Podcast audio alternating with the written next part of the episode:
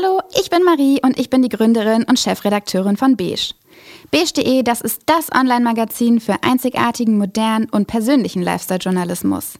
Wir bringen Themen in den Bereichen Mode, Interior, Beauty, Kultur, Reisen und Nachhaltigkeit zu dir nach Hause, direkt auf deinen Bildschirm. Kurz gesagt, bei Beige dreht sich alles um besondere Menschen und Brands, die wir dir vorstellen möchten. Jetzt sind wir zurück aus der Pause mit dem ersten Design-Podcast Deutschlands und haben uns wieder das Unternehmen an die Seite geholt, das sich bestens mit Interior auskennt. Made.com.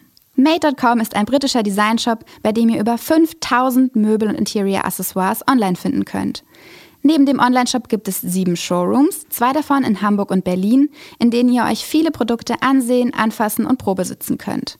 Made.com liefert euch also das Design nach Hause und ich mache es mit unseren tollen GästInnen hörbar. Los geht's!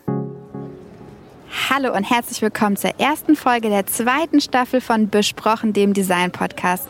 Ich stehe gerade an der Nebenstraße der Potsdamer Straße im dritten Hinterhof in Berlin vor einem großen Fabrikgebäude mit großen Fenstern und hier besuche ich LXSY. Das ist das Architektinnenbüro von Kim Leroux und Margit Zifrowski und die beiden sind ausgelegt auf Arbeiten, New Work und die Zukunft der Arbeitswelt. Und natürlich hat sich gerade alles verändert und ich möchte mit den beiden darüber sprechen, wie man im Homeoffice vielleicht besser arbeiten kann oder auch wie Chefinnen die Büros in der Zukunft besser gestalten können von uns. Jetzt gehe ich in den vierten Stock. Ich habe ein riesiges Geschirrset von Made.com dabei, also wünscht mir Glück und wir hören uns gleich oben.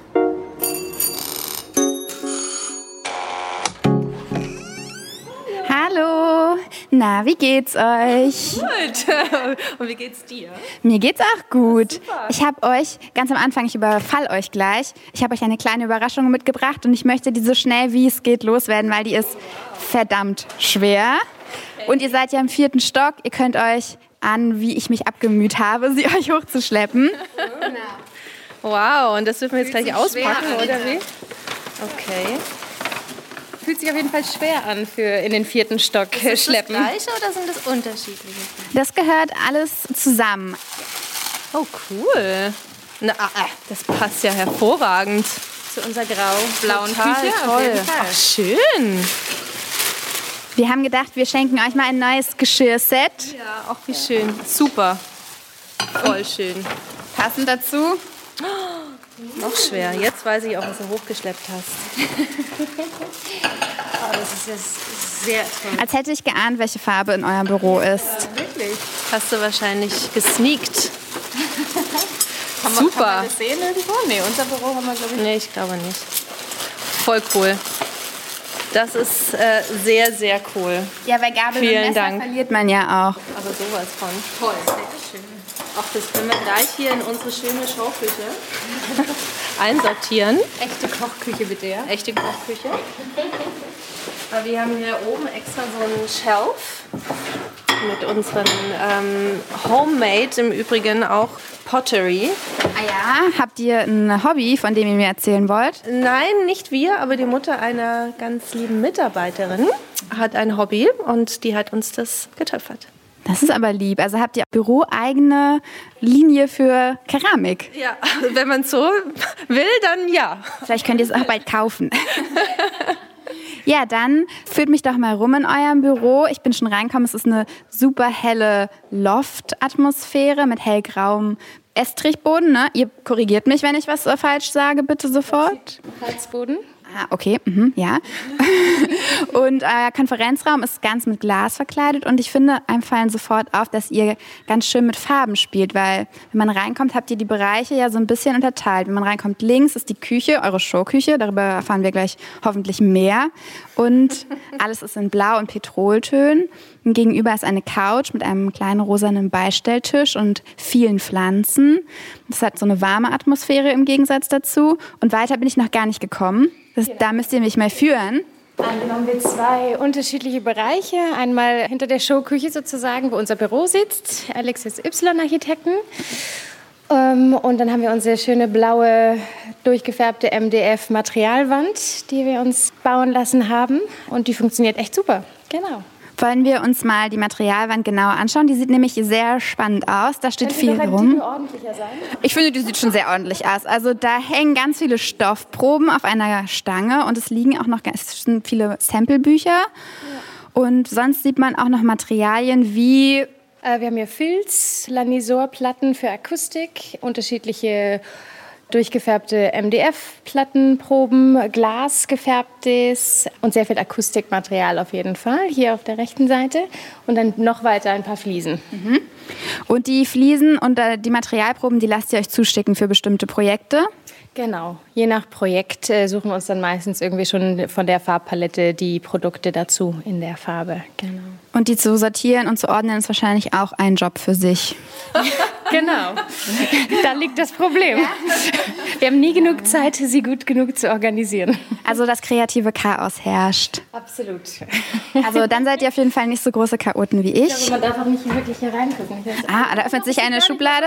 Ja, ich finde auch. Noch mehr Farbfächer und noch mehr, äh, noch mehr Fliesen. Also auf jeden Fall nach Thematik geordnet. Ja. Man kann euch nicht vorwerfen, dass ihr das nicht ordentlich genau. führen würdet. Holz, äh, weil wir auch sehr gerne mit Holz arbeiten, äh, verschiedenste mhm. Holz-Samples und ähm, ja. Und die Stoffsamples braucht ihr auch, weil ihr euch auch viel mit Interior beschäftigt. Genau, sieht man auch in unserem Büro die beiden Vorhänge, die jetzt unseren Bereich abtrennen. Und da sieht man die grauere Variante, die den anderen Coworking Space, den wir auch untervermieten an andere, die in ähnlichen Branchen wie wir arbeiten. Alles klar, also habt ihr noch einen Coworking Space, wo jetzt nicht eine bestimmte Firma sitzt, sondern noch unterschiedliche Freelancer einfach sich einen Schreibtisch mieten können? Genau. Ja. ja, die haben natürlich den Jackpot. Im Architekturbüro würde ich auch gerne sitzen. Nicht jedes Büro sieht so schön aus. Dankeschön. Sag das nicht zu laut, ne? Ich bin Platz frei. Sehr gut, zu wissen. Ja, dann wollen wir mal uns noch mal genauer eure Möbel anschauen, die ihr hier benutzt habt. Wollt ihr mir noch mal mehr erzählen über Stoffe und Materialien, was ihr euch dabei gedacht habt bei den Farben mit den Blautönen und bei den wärmeren Farben beim Sitzbereich?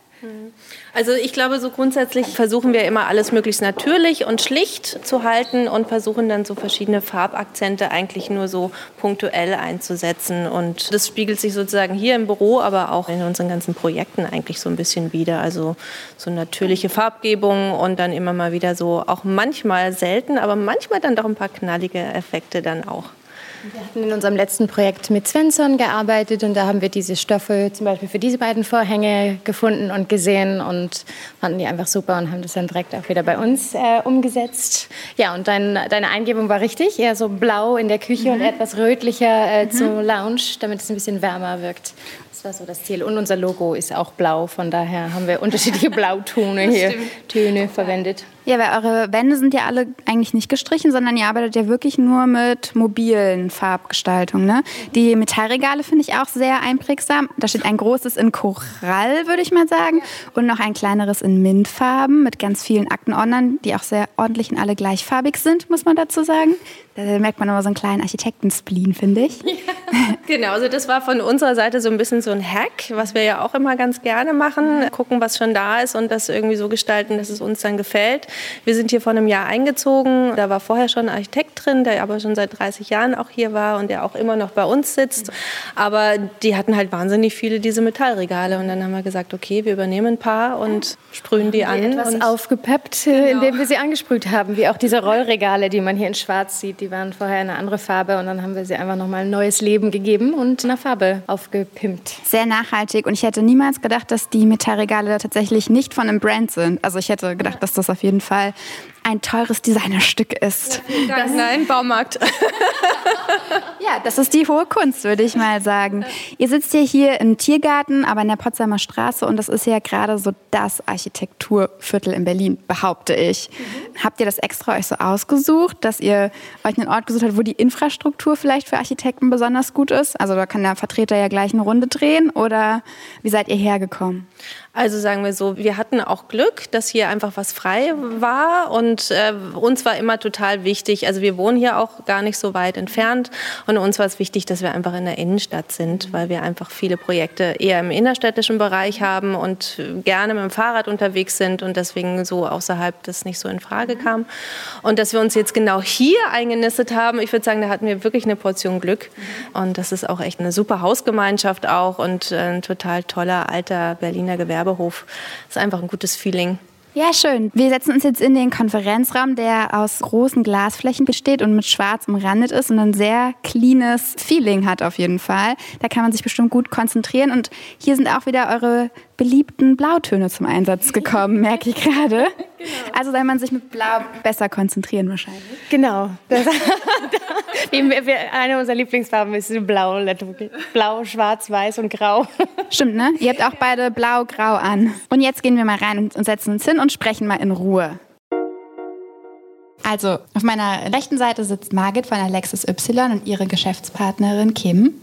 Und ja, wir sprechen jetzt einmal über eure besondere Rolle in der Architekturszene, denn ihr seid ja ein rein weibliches Büro, richtig? Das stimmt. Richtig absichtlich ist es jetzt nicht, mhm. aber irgendwie hat sich dann so ergeben und mhm. wir sind auch sehr zufrieden.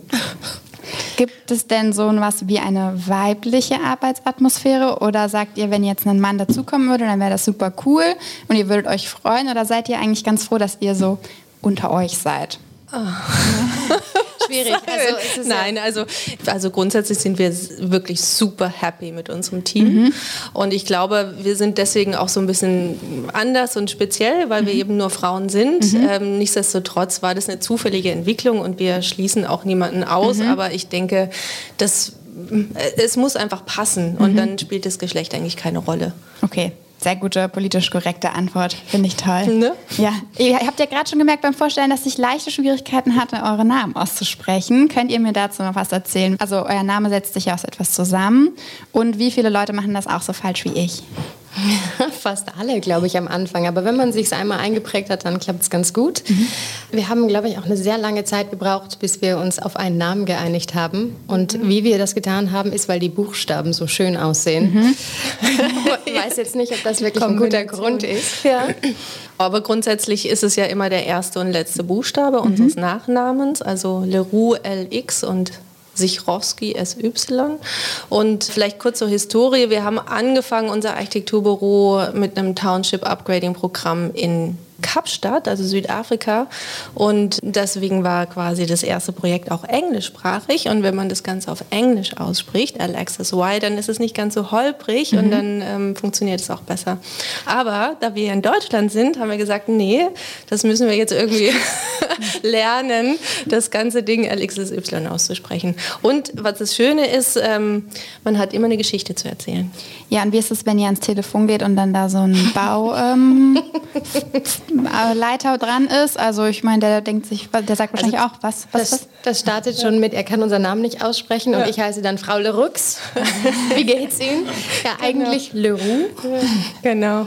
Hm. Ja, ja, aber wir haben schon alles gehört. Wir haben schon L, L, S, Y, was? Wie war das doch gleich? Oder Lixi ist auch bekannt. Ähm, also wir kennen sozusagen ganz viele unterschiedliche Formen unseres Namens. Und um nochmal zu deiner Frage zurückzukommen, du bist nicht die Einzige. Gott sei Dank, ich habe mich also nicht blamiert. Nein. Wir haben ja gerade schon darüber gesprochen, dass euer Team nur aus Frauen besteht. Gibt es denn so etwas wie weibliches Wohnen oder weibliches Arbeiten? Hm, also ich weiß nicht, ob man das genau so abmünzen kann, aber ich glaube, Frauen sind wahnsinnig empathisch. Und das merkt man bei unserem Team, dass eine wahnsinnige Empathie herrscht. Also mhm. so jeder achtet auf den anderen. Wenn jemand mal zu viel arbeitet, dann weiß der andere das und man versucht, man achtet auf sich. Und irgendwie finde ich das eine sehr angenehme Arbeitsatmosphäre, auch wenn man in einem Team gemeinsam arbeitet, dass da so viel Empathie herrscht mhm. und so viel Mitgefühl. Das ermöglicht irgendwie ein anderes Arbeiten für mich. Mhm. Also weniger egozentrisch vielleicht, mhm. als wenn Männer dabei sind. Ja, und wenn man jetzt so auf unsere Projekte guckt oder auch auf unsere Art, wie wir Projekte angehen, dann denke ich, vielleicht ist so dieser weibliche Aspekt eben, dass wir auch vielleicht integrativer arbeiten. Das heißt, wir versuchen immer auch andere mit einzubeziehen in unsere Prozesse. Wir versuchen sogar die Nachbarschaften irgendwie mit einzubringen oder auch, weil wir arbeiten ja viel im Thema New Work, dass man irgendwie auch die Mitarbeiter mit einbringt. Ich glaube, dass es dieses Integrative ist schon ein sehr weiblicher Ansatz. Mhm. Also wir würden uns so ein bisschen abtrennen davon, weil ganz oft wird man so als Frau ja auch in diese Interior-Schiene gepackt mhm. und mit Farben, Formen und Stoffen und so weiter. Das machen wir auch und machen wir super gerne. Aber das ist sozusagen gar nicht unser Augenmerk, sondern wir wollen eigentlich wirklich Architektur machen, die für Menschen ist. Und ich glaube, das ist an sich schon irgendwo eine weibliche Denke vielleicht. Mhm. Weiß ich nicht. Und das war jetzt nicht so politisch korrekt. Nee, ich glaube, da, da, da sind wir jetzt abgewichen von. ja, und ich glaube, es geht bei uns, bei uns im Büro viel, und es hat jetzt nichts mit Männern oder Frauen zu tun, aber dass wir uns auf Augenhöhe begegnen. Also wir müssen nicht mit unserem Ego sagen, das ist jetzt unsere Designlinie, sondern wir haben Mitarbeiter, die einfach auch stark designen und dass man in einem Team zusammen designt. Und das finde ich eine andere Denkensweise als, okay, ich habe jetzt das designt oder ich und Margit haben das gemacht und ihr müsst es jetzt so durchziehen, mhm. sondern wir lernen voneinander und dabei mhm. kommen noch bessere Sachen raus. Also finde ich jetzt mhm. in unserem Entwurf. Ja, und so arbeiten wir tatsächlich mhm. nicht nur in unserem Team, sondern auch auf der Baustelle, mhm. dass wir halt auch die Handwerker gerne mit in den Prozess einbeziehen. Also wir sitzen nicht auf der Baustelle und sagen, wir wissen alles, sondern wir versuchen auch von denen möglichst viel Informationen zu bekommen und zu fragen, ey, wie würdet ihr es denn machen?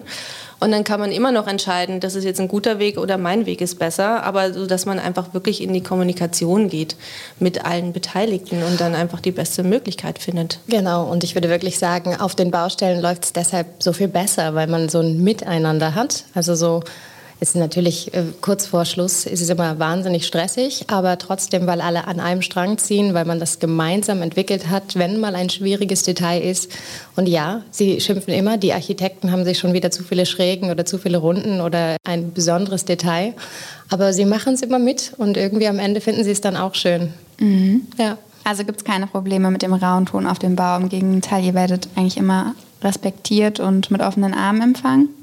Also man muss sich das erarbeiten, glaube ich. Also man kommt auf die Baustelle, dann ist erstmal, okay, kann die Frau überhaupt irgendetwas, weiß sie, wovon sie redet? Mhm.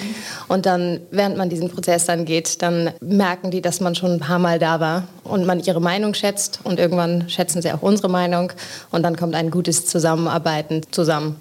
Also es hat noch niemand auf der Baustelle nach, kann ich mal bitte den Chef sprechen, gefragt? Nee, ich glaube nicht. Du? Mhm. Sehr gut. Nö, aber ich glaube, das wäre auch ungewöhnlich, weil wir ja sozusagen, naja, wobei, nö, nö tatsächlich ist aber eigentlich ich, nicht ich, passiert. Nee. Ich würde auch sagen, Handwerker finde ich sehr viel umgänglicher, teilweise als in anderen Ebenen. Vielleicht eher so Fachplaner sind da eher schwieriger manchmal. Umso enger das Fach, umso größer das Ego vielleicht. Ja? Das könnte sein, ja. Das könnte sein. Aber äh, nochmal zum Thema Fachplaner. Also wir, wir, suchen uns schon auch immer äh, tatsächlich Stimmt. dann gerne weibliche Fachplanerinnen mhm. dazu aus. Also Statikerinnen zum Beispiel haben wir eine ganz tolle. Es gibt aber Felder, die sind einfach weiblich sehr schlecht besetzt. Mhm. Also so technische Gebäudeausrüstung gibt es sehr wenig Frauen oder vielleicht auch gar, gar nicht, ich weiß es nicht. Ja, also wir versuchen da möglichst irgendwie also unser Team so zusammenzustellen, dass es irgendwie auch für uns passt. Und wie gesagt, das ist auch tatsächlich dann auch unabhängig vom Geschlecht, weil man kann mhm. auch, will es jetzt gar nicht so ausweiten, aber wir haben auch wirklich sehr tolle Zusammenarbeiten mit männlichen mhm. Mitarbeitern oder Teampartnern mhm. oder so. Um noch einmal auf das Thema Geschlechter zurückzukommen, sieht man denn an euren Entwürfen Unterschiede im Gegensatz zu zum Beispiel rein männlichen Büros? Würdet ihr sagen, dass man anders gestaltet? Ja, ich glaube schon. Also ich glaube, wir sind filigraner und leichter und luftiger, oder Margit? Wie würdest du das? Ja, ich würde es fast auch weicher bezeichnen mhm. vielleicht. Mhm. Also ich glaube, so von den Materialitäten her würde ich jetzt wirklich behaupten, dass wir ein bisschen weicher daherkommen, ein bisschen natürlicher vielleicht oder ein bisschen unprätentiöser, mhm. ein bisschen weniger wichtigmacherisch vielleicht oder so auch. Und da auch wiederum gibt es, das ist jetzt eine wirklich eine Pauschalisierung so ein mhm. bisschen, mhm. aber was uns eben auch wichtig ist, egal an was wir sozusagen arbeiten, ist, dass derjenige oder diejenige, die das dann nutzt, sei es ein Bewohner oder ein Mitarbeiter oder wo auch immer, dass wir das total toll finden, wenn man dann in der Architektur, die dann fertiggestellt ist, irgendwann den Nutzer spürt. Also mhm. es gibt ja Architekten, die finden das katastrophal, wenn die Nutzer ihren eigenen Vorhang aufhängen. Wir finden das super, mhm. weil also es soll möglichst viel auch Identität der Nutzer eigentlich auch dann nach außen projiziert werden und nicht nur sozusagen unser Design und alles andere ist, wollen wir möglichst verstecken. Arbeitet ihr denn da auch wirklich mit Vorgaben? Also kann man zu euch sagen, ich habe jetzt meine blaue Couch und die liebe ich äh, unendlich, die ist von meiner Oma. Bitte arbeitet da drum herum. Also drum herum klingt so doof, aber bitte arbeitet die mit ein in den Entwurf. Gibt es sowas oder? Ja, ich würde schon sagen, also ich glaube, wir arbeiten jetzt eher, unsere Projekte sind etwas größer, dass man jetzt nicht um die eine Couch drum herum mhm. arbeitet, aber Ja, auf jeden Fall. Mhm.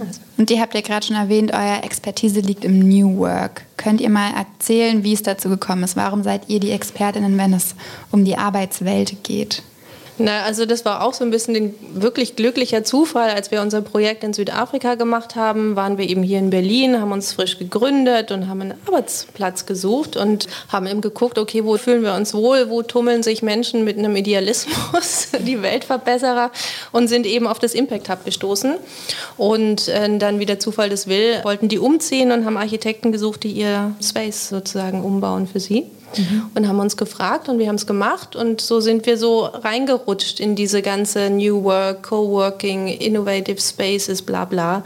In diese ganze Schiene sind wir dann so reingerutscht mhm. und ähm, Aber es passte ja tatsächlich passte auch ganz auch. gut, mhm. weil dieses Südafrika-Projekt war ja auch ein sehr partizipativer Prozess und das konnten wir mit dem Impact Hub auch wahnsinnig gut umsetzen, weil wir haben das wirklich vom Design vorgestellt, Community ähm, Involvement, sogar in der Umsetzung ähm, haben wir da gemeinsam geölt, geschliffen, gestrichen. Also es war ein wirklich toller Prozess und dann haben wir da auch noch ein Jahr gearbeitet in dem Coworking Space und dadurch hat man natürlich tolle andere Unternehmenskulturen gesehen, eine tolle Arbeitsatmosphäre, also und daher auch diese Empathie und Mitgefühl da und da waren auch Männer, also mhm. ne, also es geht auch mit Männern, war es wirklich eine tolle Atmosphäre, die wir auch mitnehmen mhm. wollten und untersucht haben, wo kommt die eigentlich her und wie kann man die umsetzen und halt auch räumlich. Mhm. Und haben uns da was aufgebaut. Ja. Also zusätzlich zu dieser tollen Atmosphäre im Impact Hub, es kommt natürlich auch noch hinzu, dass man da auch quasi die Grenzen auch selber erfahren hat, was so ein Coworking Space einfach dann doch braucht, damit man da in Ruhe arbeiten kann zum Beispiel. So mhm. unterschiedliche Zonen, die man dann da irgendwie doch braucht fürs eigene Arbeiten. Und so haben wir es eigentlich an uns selber experimentiert mhm. und können deshalb, glaube ich, ein ganz gutes Feedback auch geben für Firmen und äh, die zukünftigen Nutzer, was man wirklich mhm. braucht und was man sich nur denkt, dass man brauchen könnte könnte oder so. Also so bringen wir schon eine eigene Erfahrung mit. Hast du da ein Beispiel? Was denkt man, was man im Coworking Space braucht, aber man braucht es eigentlich gar nicht? Ich glaube, das kann man auch so pauschal gar nicht genau sagen, mhm. weil jede Firma anders arbeitet. Mhm. Und so gehen wir auch ran. Wir gucken erstmal, was braucht diese Firma überhaupt mhm. und erstellen dann quasi eigentlich ein Konzept für diese Firma. Und manche Firmen brauchen mehr Open Space, manche brauchen weniger Open Space, manche brauchen total flexibles Arbeiten, manche wollen aber dann doch irgendwie ihren eigenen Tisch haben. Und so ist es wirklich total unterschiedlich. Mhm. Obwohl man sagen kann, ich glaube, der größte Mythos ist, dass es alles offen sein sollte sondern wir kriegen wirklich mit, dass geschlossene Räume auch wichtig sind. Das bedeutet aber nicht, dass das nicht eine Glaswand sein kann. Also mhm. man kann sich ja dazugehörig fühlen, aber trotzdem eine Glaswand haben und die Tür zumachen. Man mhm. merkt es, vor allem wenn man Teamarbeit macht, dass es schon ganz nett ist, wenn man mal die Tür zumachen kann und zu sechst an einer Idee brainstormt, mhm. ohne dass alle mithören oder dass man das Gefühl hat, man stört die anderen. Mhm. Und das kommt einfach mehr und mehr. Mhm. Habt ihr ja auch perfekt bei euch hier umgesetzt, oder? Bestes Beispiel. Was vielleicht noch ein Mythos ist, ist, dass der Raum oder der innovative Raum an sich schon eine Unternehmenskultur verändert. Ja. Also das ist Bestandteil davon und wir sind natürlich Architekten und denken auch, die Architektur, die regelt das alles schon, aber nein, das muss immer zusammen mit einer ganzen Unternehmenskultur eigentlich einhergehen. Mhm. Also ich glaube, es nützt nichts, wenn man Copy-Paste irgendwie Google Bällchenbad irgendwie reinstellt, sondern das muss einfach echt ein Gesamtkonzept sein mhm. für die Firma mit der Unternehmenskultur, mit dem richtigen Raum, mit der richtigen Technik. Darf man auch mhm. nicht vergessen, die Technik muss auch passen. Ich habe bei euch gelesen, wir arbeiten nicht mehr, um zu leben und wir leben nicht mehr, um zu arbeiten. Das ja, warst du, oder? Muss ich gewesen sein. So ein schlauer Satz kann nur von mir kommen. Mhm. Oh mein Goodness.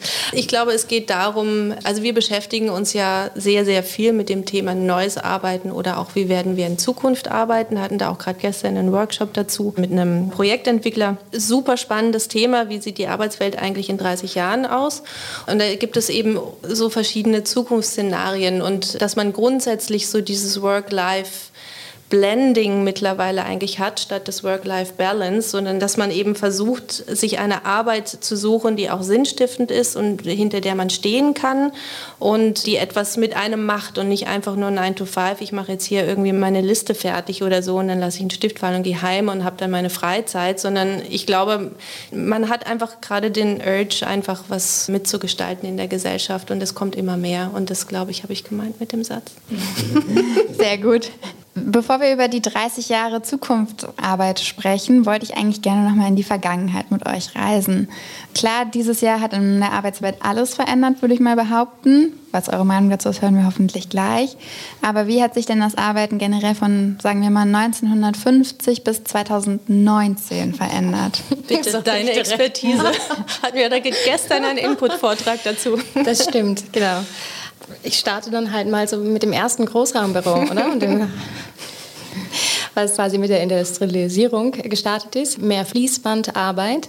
Und das kann man sich wirklich vorstellen, also Werkstatt, Großraumbüro, eine Riesenhalle, sehr viele Leute an äh, so 1,20 Meter Tischen und sehr viele Reihen davon und jemand auf einem Podium, der schaut zu, dass alle auch wirklich gut arbeiten, also dieses 9 to 5 und, wir, und du nimmst, machst dann deine Mittagspause. Das Ganze sollte auch sehr effizient sein und es gab irgendwie einen Wissenschaftler, Taylor, der hat dieses Konzept entwickelt.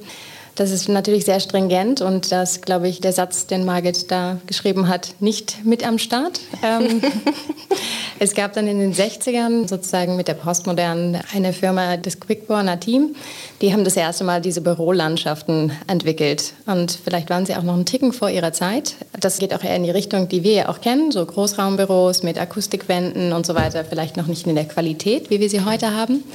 Ich denke, das hat leider nicht funktioniert, weil die Unternehmenskultur noch nicht da war. Was nämlich dann aus diesen Bürolandschaften geworden ist, sind diese klassischen Cubicles, die man kennt. Und was ja eher ein traurigeres Bild ist von so einem Großraumbüro. Kennt man ähm, aus jeder amerikanischen Serie, oder? Ja, genau. genau, genau. Und so kann man sich das vorstellen. Also das ist sozusagen aus diesen Bürolandschaften geworden. Und dann tatsächlich so, ja, in den 2000ern kam dann Bürolandschaft 2.0, auch so ein populäres 2.0, ne? das ist ja auch so ein Ding. Und da sind wir jetzt gerade. Also neues Arbeiten, moderne Unternehmenskultur und Bürolandschaften, die tatsächlich auch funktionieren und das ist auch wirklich geht auch in die Richtung. Also man hat eine hohe Flexibilität, es sind große offene Räume. Mein Thema zur Flexibilität ist vielleicht, wie flexibel sollte ein Raum sein?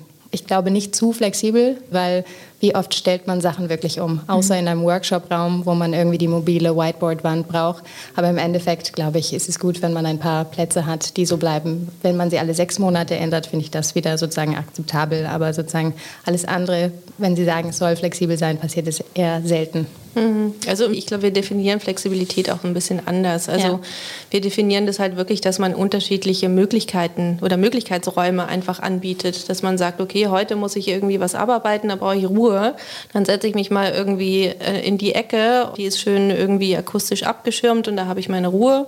Oder heute brauche ich irgendwie eine Kollaboration, dafür gibt es den Workshop-Raum und so. Und ich, ich glaube sozusagen, dass die Büros, die wir gestalten und die ja auch dieses 2.0 haben, dass es einfach unterschiedliche Bereiche gibt für unterschiedliche Arbeitsmodi innerhalb eines also, Tagesablaufs. Also, wir haben sogar also so ein Thema, mit, was wir in jedem Projekt einbauen, wo es um neue Arbeitswelten geht. Das sind die vier Cs, also Kollaboration, Communication, ich mache es wieder auf Englisch, also Collaboration, Communication, Concentration and Contemplation.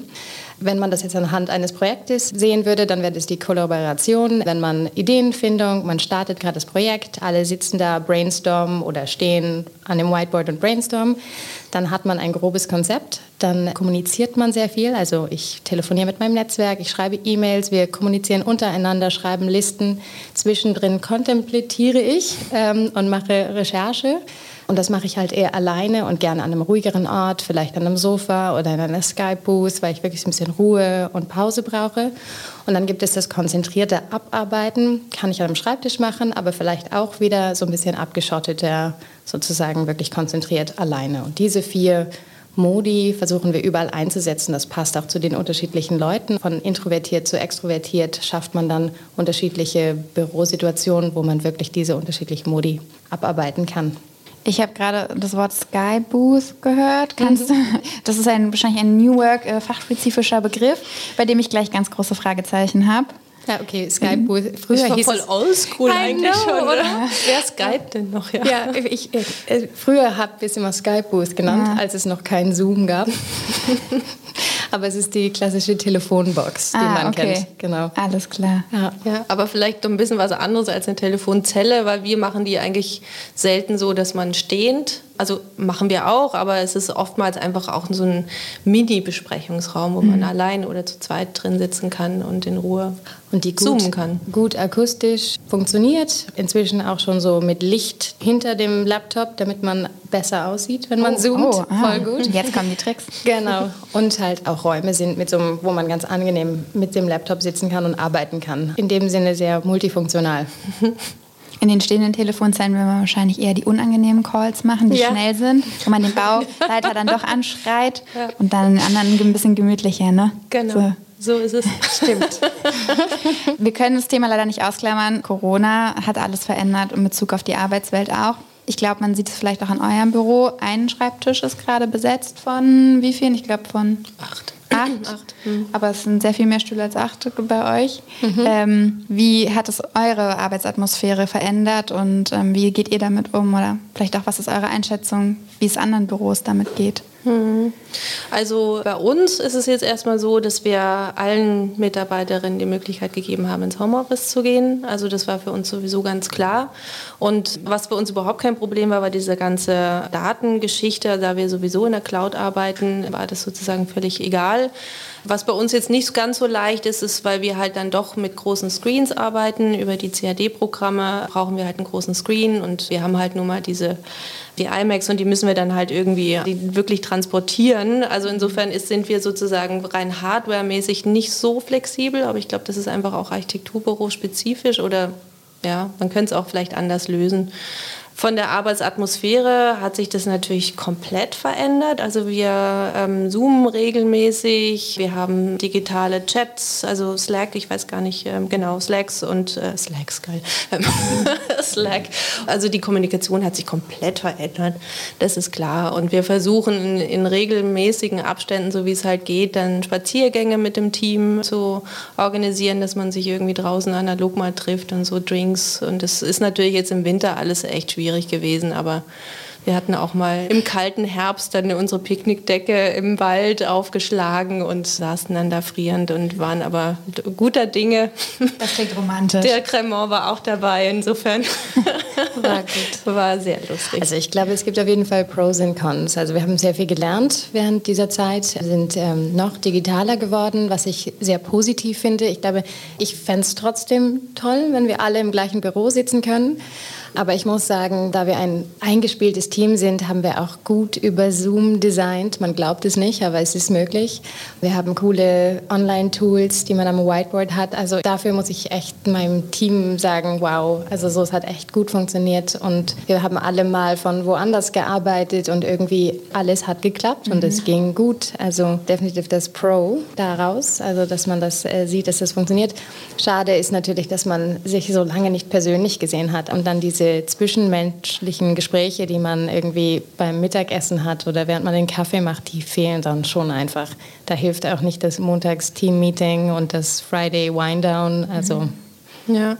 ja, und da sind wir, glaube ich, auch schon bei dem Thema, wie wird es sich hin entwickeln, weil im Endeffekt, glaube ich, ähm, ist jeder nach einem Jahr Homeoffice und im Zoom dermaßen abgegessen, dass man auch wieder das Büro oder sagen wir so, die Qualität dieser zwischenmenschlichen Beziehung einfach viel mehr wertschätzen weiß.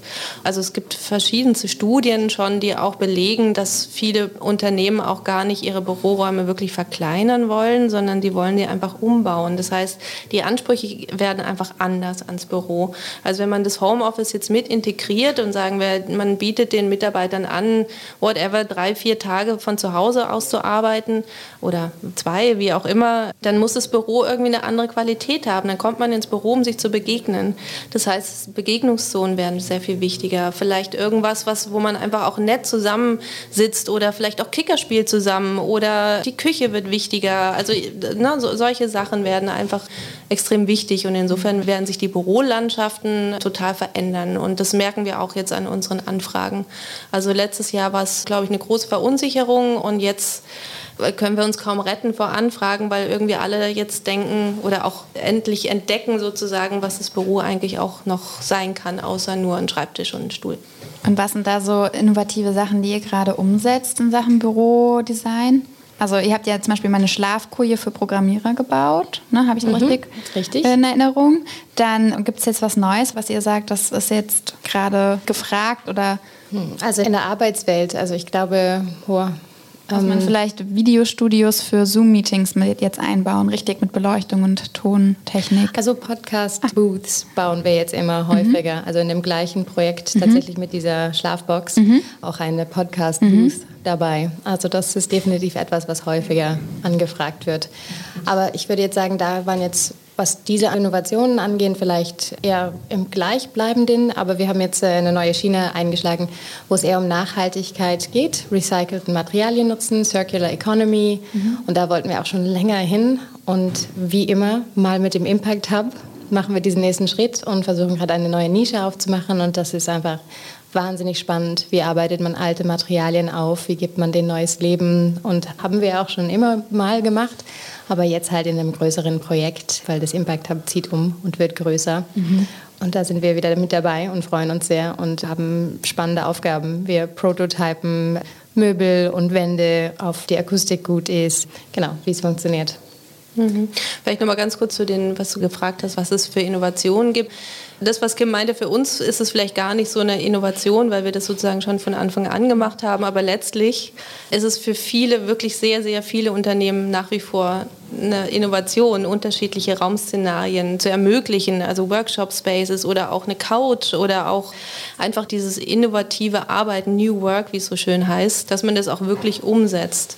Und dann gibt es da unterschiedliche Bereiche. Und ja, und ich denke, die Technik ähm, ist auf alle Fälle eine Sache, die jetzt auch vermehrt kommt. Also diese Videocalls, ich glaube, das ist auch nicht mehr wegzudenken. Also das ist auch gut, dass es so bleibt. Und ich denke, da werden noch mal mehr einfach Räume entwickelt werden müssen, die das auch ermöglichen. Mhm. Ganz unabhängig davon, was die Zukunft noch so bringt so mit VR, VR und whatever. Ja. genau. Ja. True. Ihr seid ja nicht nur Architektinnen, sondern auch Geschäftsführerinnen und Chefinnen. Habt ihr vorher selber gedacht, dass das so gut funktioniert mit euren Angestellten im Homeoffice? Oder wart ihr eigentlich auch so Chefs, die gesagt haben, Homeoffice finden wir gar nicht gut und die jetzt sagen müssen, ah, vielleicht müssen wir da ein bisschen zurückrudern? Ich glaube, wir haben schon vorher damit angefangen, oder? Wir haben also so, bevor man musste, haben wir das jedem offengestellt, weil wir dachten so, haben sofort unseren IT-Person angerufen, meinte, können wir das jetzt sofort machen? Und dann hat er es irgendwie möglich gemacht. Ja, nee, also ich glaube, das leben wir auch und das wollten wir mhm. auch irgendwie mitgeben. Aber wie gesagt, das größte Problem für uns ist diese Riesenrechner, mhm. weil es ist einfach, wenn man zeichnet, kann man das natürlich an einem Laptop machen, aber besser ist es an einem großen Screen. Also das war immer die Thematik mit mhm. Homeoffice, gar nicht, weil wir irgendwie ein Issue damit haben, sondern eher, weil die Hardware nicht so. Mhm. Ja, und sonst so von der Unternehmenskultur her, vielleicht spielst du darauf ab, dass man irgendwie noch nicht mehr die Kontrolle hat, was so die Mitarbeiterinnen dann machen zu Hause. Da haben, glaube ich, viele Chefs Angst vor. Haben ja. wir überhaupt gar kein Issue mit. Also da ist so ein großes Vertrauensverhältnis da bei uns, ja. dass es überhaupt kein Thema ist. Mhm. Und unabhängig davon, natürlich, wir telefonieren ja auch ständig und ich habe auch eher, also wie viele Chefs vielleicht auch oder Chefinnen das vielleicht auch festgestellt haben, ich habe eigentlich eher das Gefühl, dass ich die eigentlich immer erreiche und mhm. das ist natürlich auch nicht Sinn der mhm. Sache. Mhm. Aber wir sind wirklich sehr weit davon entfernt, irgendwie so ein so Control Freaks zu mhm. sein. Ganz im Gegenteil. Also wir beschäftigen uns ja nicht nur mit neuen, neuen Räumen für New Work, sondern auch mit neuen Unternehmenskulturen und versuchen das eben auch zu leben. Und dazu gehört eben auch dass man Menschen eine Eigenverantwortung übergibt. Und das, und das erleben ist, wir. Und das ist definitiv nicht dieses 9 to 5 ist, sondern es gibt ein Projekt, das muss abgearbeitet werden. Wir versuchen kaum Überstunden zu haben. So. Insofern das geht, aber manchmal ist es dann ein Tag länger, dafür ein anderer Tag kürzer. Mhm. Und das, das finde ich auch, funktioniert auch sehr gut. Seid ihr beide denn auch im Homeoffice oder haltet ihr tapfer die Stellung hier? Ja, so halb halb. Also ich bin hier immer. Mhm. Ähm, aber auch äh, zu ihrem eigenen Leib, weil irgendwann saß sie hier alleine. Kim, hier ist gar keiner. Kannst du bitte zurückkommen? Ja, nee, also das hat aber auch was mit meiner, äh, also ich habe zwei Kinder zu Hause mhm. und ein Mann als Schauspieler, der ist also auch mhm. sehr viel zu Hause gerade.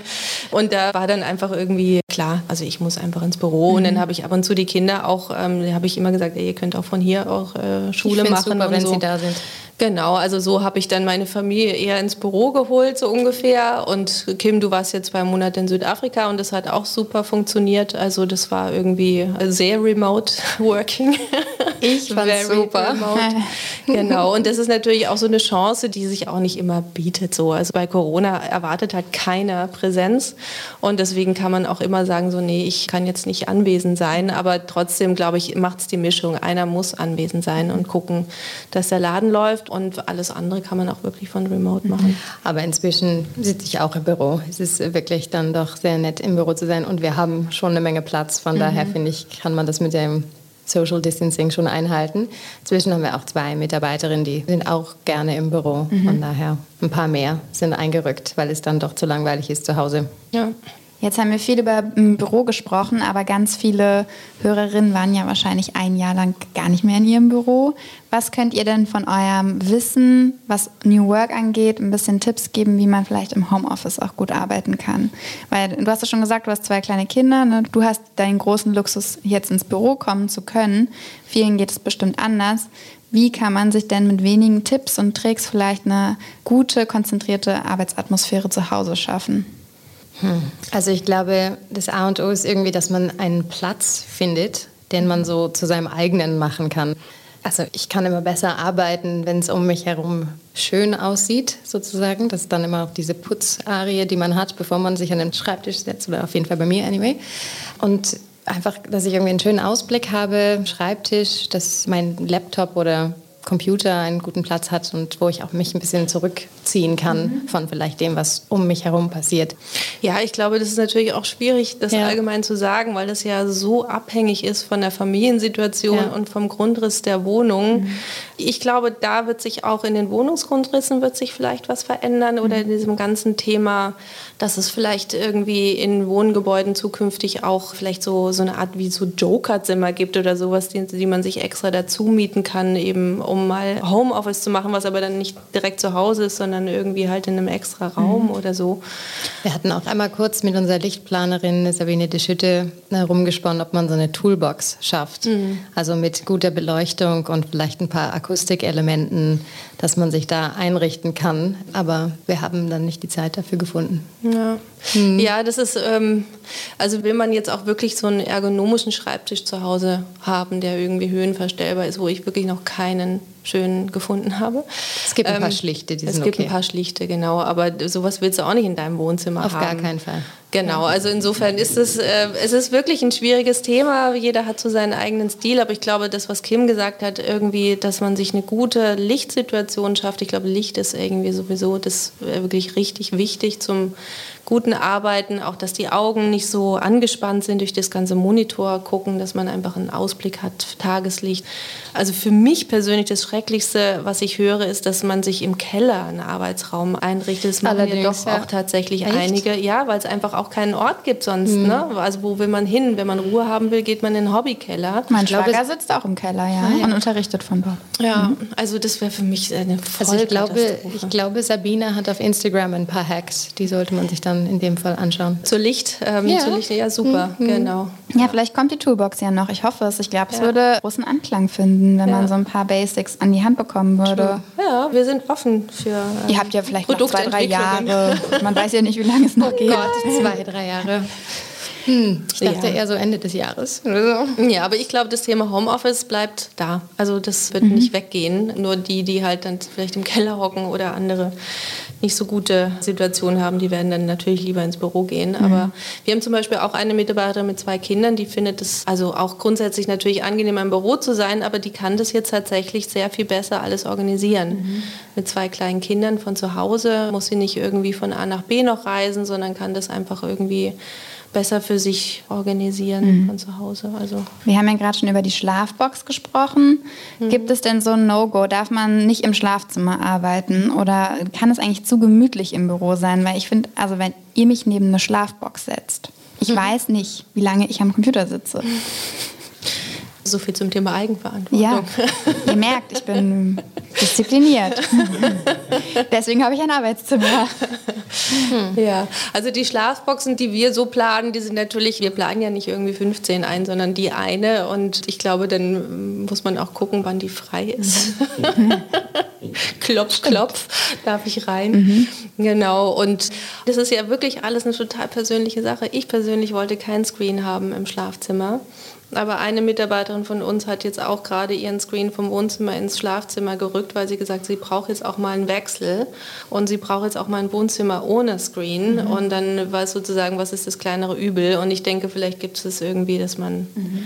mal unterschiedliche Raum Also dieses No-Go, es, es kommt drauf an. Also wir haben mhm. auch eine andere Freundin der, und mit ihrem Freund und der eine sitzt im Wohnzimmer und sie sitzt halt im Schlafzimmer und so richtet man sich dann halt ein während mhm. Corona. Mhm. Ja, aber das ist auf alle Fälle keine permanent gute Situation, mhm. das mal so zu sagen. Also du würdest sagen, spätestens jetzt sollte man sich Gedanken machen und auch das Homeoffice ein bisschen zum Büro einrichten. Wenn man vorhat, das zu integrieren, wenn man da gut arbeiten kann und das mit dem Arbeitgeber so abgestimmt hat, dass das auch passt, dann finde ich, sollte man das machen, ja. Mhm. Aber ich würde jetzt nicht sagen, wie es für einen passt, wie Margit gesagt hat. Jeder fühlt sich anders und jeder hat ein anderes Schlafzimmer oder ein anderes Wohnzimmer und in dem einen passt vielleicht besser als im anderen. Also ich glaube, das kann man gar nicht so kategorisch sagen. Mhm. Das geht gar nicht. Und ihr beratet ja auch Kunden in Workshops oder gibt Workshops. Mhm. Gleichzeitig werdet ihr da wahrscheinlich auch viel von euren Kunden lernen. Und ihr beratet ja nicht nur in Sachen Gestaltung, ne, sondern auch ein bisschen in Team, Motivation, habe ich so mitbekommen. Also ihr bietet so ein gutes Rundum-Paket.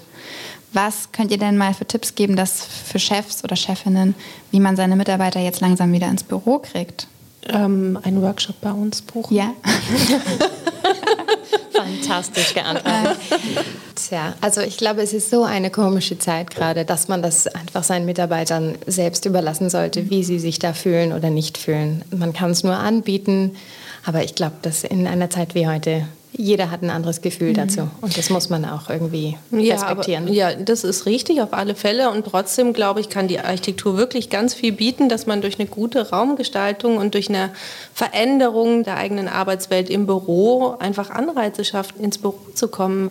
Also ich glaube, ich kenne niemanden, der alle blöd findet im Büro, sondern man möchte ja auch mit seinen Kollegen irgendwie in die Interaktion kommen und ich glaube, da kann man als Arbeitgeber oder Arbeitgeberin äh, wirklich ganz viel machen. Weil einfach eine gute Arbeitsatmosphäre schaffen, Begegnungszonen schaffen. Und das passiert ja auch ganz viel. Und ich glaube, da wird man auch in der Mitarbeiterakquise tatsächlich wird es auch immer wichtiger. Da gibt es auch Studien, dass die jüngere Generation einfach sehr, sehr viel mehr Wert auf eine gute Arbeitsatmosphäre mhm. legt. Und das hat was mit den Kollegen oder den Kolleginnen zu tun, aber eben auch mit dem Raum und mit dem Angebot innerhalb eines Raumes. Also das hat ja diese ganze Startup-Branche Branche, Branche hier in Berlin schon, schon vorgelebt. Da gibt es ja whatever, die Kickertische und Tischtennis und wie auch immer es alles heißt. Und das muss man ja nicht machen, aber man muss einfach gucken, was ist meine Zielgruppe an Mitarbeitern, wen möchte ich gerne gewinnen und dann einfach gucken, dass es einfach eine angenehme Arbeitsatmosphäre ist. Also sind schöne Büros nicht nur dazu da, sich zu profilieren, sondern die bringen auch wirklich den Mitarbeitern was. Also ich oh, glaube auf jeden Fall. Ja, ja also ja. das merkt man in der Startup-Szene vor allem und es äh, zieht sich jetzt in die anderen mhm. Branchen rein, dass Leute wirklich gucken, wo arbeite ich, wie ist es da, fühle ich mich wohl und wenn ich so lange arbeite, dann möchte ich auch einen Raum, also mhm. ein Büro haben wo ich mich wohlfühle. Mhm. Also so, es ist auch gemütlicher, mehr Lounge, äh, größere Küchen, also diese Gemeinschaftsflächen werden einfach immer wichtiger. Mhm. Mhm. Also den Teppichboden rausreißen bitte mit und ja, immer. Das, also Filzteppich will immer rausreißen. Ja. Mhm. ja, und ich finde aber auch, das muss aber auch so gemeint sein. Ne? Also weil es gibt so mhm. viele Büros, die wir besucht haben, wo es dann irgendwie, man kommt in eine große Gemeinschaftsfläche und dann gibt es irgendwie eine Theke und man kann sich da irgendwie seinen Kaffee und sein Freibier und seinen Eistee holen oder so, keine Ahnung. Und dann kommt man in die Arbeitsräume und dann ist es irgendwie klein, klein, alles wie so Hühnerställe. Und das ist natürlich nicht das, was mhm. wir meinen, sondern das muss sich sozusagen, diese Arbeitsatmosphäre muss sich vom Einzelbüro zu irgendwie Teamspaces, zu offenen Spaces, zu, also das muss sich ja durchziehen. Mhm. Das kann man vielleicht auch so ein bisschen an unseren Designs sehen. Es gibt jetzt nicht die Area und dann diese, also von Lounge zu Office zu Küche, sondern das mischt sich so ein bisschen wild dadurch. Also dass man irgendwie, du hast den Arbeitsplatz, du läufst aber nicht weit zur Lounge. Es sollte sich so ein bisschen integriert fühlen und nicht abgesondert nur am Feierabend oder nur mittags, sondern mhm. es sollte ein bisschen natürlicher und mit integriert sein in dem Prozess. Und deshalb diese Arbeitsmodi, also ich gehe vom Kollaborieren zum Kontemplieren zum Arbeiten. Also wenn ich auf dem Sofa sitze, bedeutet das nicht, dass ich jetzt nicht arbeite, sondern ich sitze auf dem Sofa und lese was, recherchiere oder habe meinen Laptop da und arbeite. Mhm. Und dass man da irgendwie mehr Verständnis für entwickelt und das auch wirklich mehr umsetzt. Weil die mhm. Leute genießen es, glaube ich, wirklich sehr, mhm. diese unterschiedlichen Perspektiven vom Schreibtisch zu Hochtisch zum Sofa. Hm, ja, genau. Und dass man eben, also das, was auch Kim meinte gerade, dass man, dass wir das halt nicht so in, in so starre Zonen einteilen, sondern dass wir auch die sogenannten Verkehrsflächen eben auch aktivieren. Das heißt, da begegnet man sich letztlich also dann auf dem Weg zum Klo, hm. ja. auf dem Weg zur Teeküche, dass man die Flursituation einfach angenehm macht mhm. und diese schönen wie, wie Serendipity ja, wie war Moments. Dein, wie war dein hm? Satz äh, neulich? Die wichtigsten Themen äh, werden vor dem Meetingraum besprochen, weil man etwas relaxter ist. Also mhm. da kommen nochmal ganz andere Informationen bei raus. Also diese Zonen, und das ist dann halt der Flur, dass es da auch so Möglichkeiten gibt, ja. zu stehen und sich zu unterhalten und zu brainstormen. Habt ihr denn schon Anfragen für konkrete Corona-Büros? Also gibt es jetzt schon etwas, was ihr anders plant? Plant ihr größere Abstände zwischen den Schreibtischen? Gibt es irgendwelche Filteranlagen, die ihr einplant? Oder kann man jetzt schon auf sowas eingehen, was ja eigentlich gerade noch läuft, wo man selber noch nicht weiß, wie die Auf jeden Zukunft Fall. Ist? Also in dem Projekt, was wir jetzt gerade machen, haben wir gerade die Lüftung geändert, dass die Filteranlage korrekt funktioniert mhm. und Corona-konform ist. Mhm. Auf jeden Fall. Dass die Schreibtische jetzt weiter auseinander sind, nee, nee, ist jetzt gleich geblieben. Mhm. Aber die Lüftungsanlagen sind besser geworden. Das klingt ja schon mal gut. Gute Luft ist immer mhm. gutes Klima im mhm. Büro ist immer gut. Ich wollte noch mal kurz auf eure Arbeit zu sprechen kommen. Woran arbeitet ihr denn gerade? Oh Gott. Oh Gott. äh, wir machen just gerade einen Dachgeschossausbau, der ist auch demnächst fertig, so im Herbst. Aber der erste Bauabschnitt ist sozusagen fast fertig, Ende Mai. Und wir sind sehr, sehr aufgeregt, weil es wird sehr schön und freuen uns schon auf die Bilder. Aber das ist sozusagen in den Endzügen. Dann machen wir gerade das Impact Hub Berlin, von dem ich gerade sprach in Neukölln mit nachhaltig und circular, aber auch ein tolles Design. Wir finden es gerade fantastisch und ich glaube, Gott sei Dank die Bauherren auch. Dann noch ein Impact Hub in Hamburg. Da sind wir auch gerade dabei. Auch ähnliche Aufgabe, andere Stadt, auch super. Und wir arbeiten noch quasi gemeinsam mit einem Projektentwickler an einem innovativen Stadtquartier, wo es eben auch um sozial nachhaltige Stadtentwicklung geht. Also das heißt faire Mieten, und in dem Quartier autofreies Quartier, Elektromobility, ähm, also sozusagen alle Themen, die man irgendwie äh, sich wünscht, so ein bisschen werden da umgesetzt und das ist ein total spannendes Projekt. Ja. Und du hast schon gesagt, gestern hattet ihr einen Workshop. Was ah, ist ja, denn euer genau. nächster Workshop?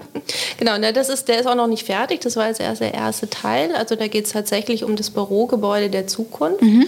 Und das ist eine super spannende Aufgabe, weil da kann man sich wirklich mit Architektur, aber eben auch mit Inhalten und mit, wie arbeiten wir eigentlich in Zukunft und was sind so die Zukunftsthemen, was sind die Treiber für die Zukunft. Das ist super spannend. Also wie sieht das Büro 2040 aus? Und wie sieht es aus? Also so weit sind wir noch nicht. Ja, genau.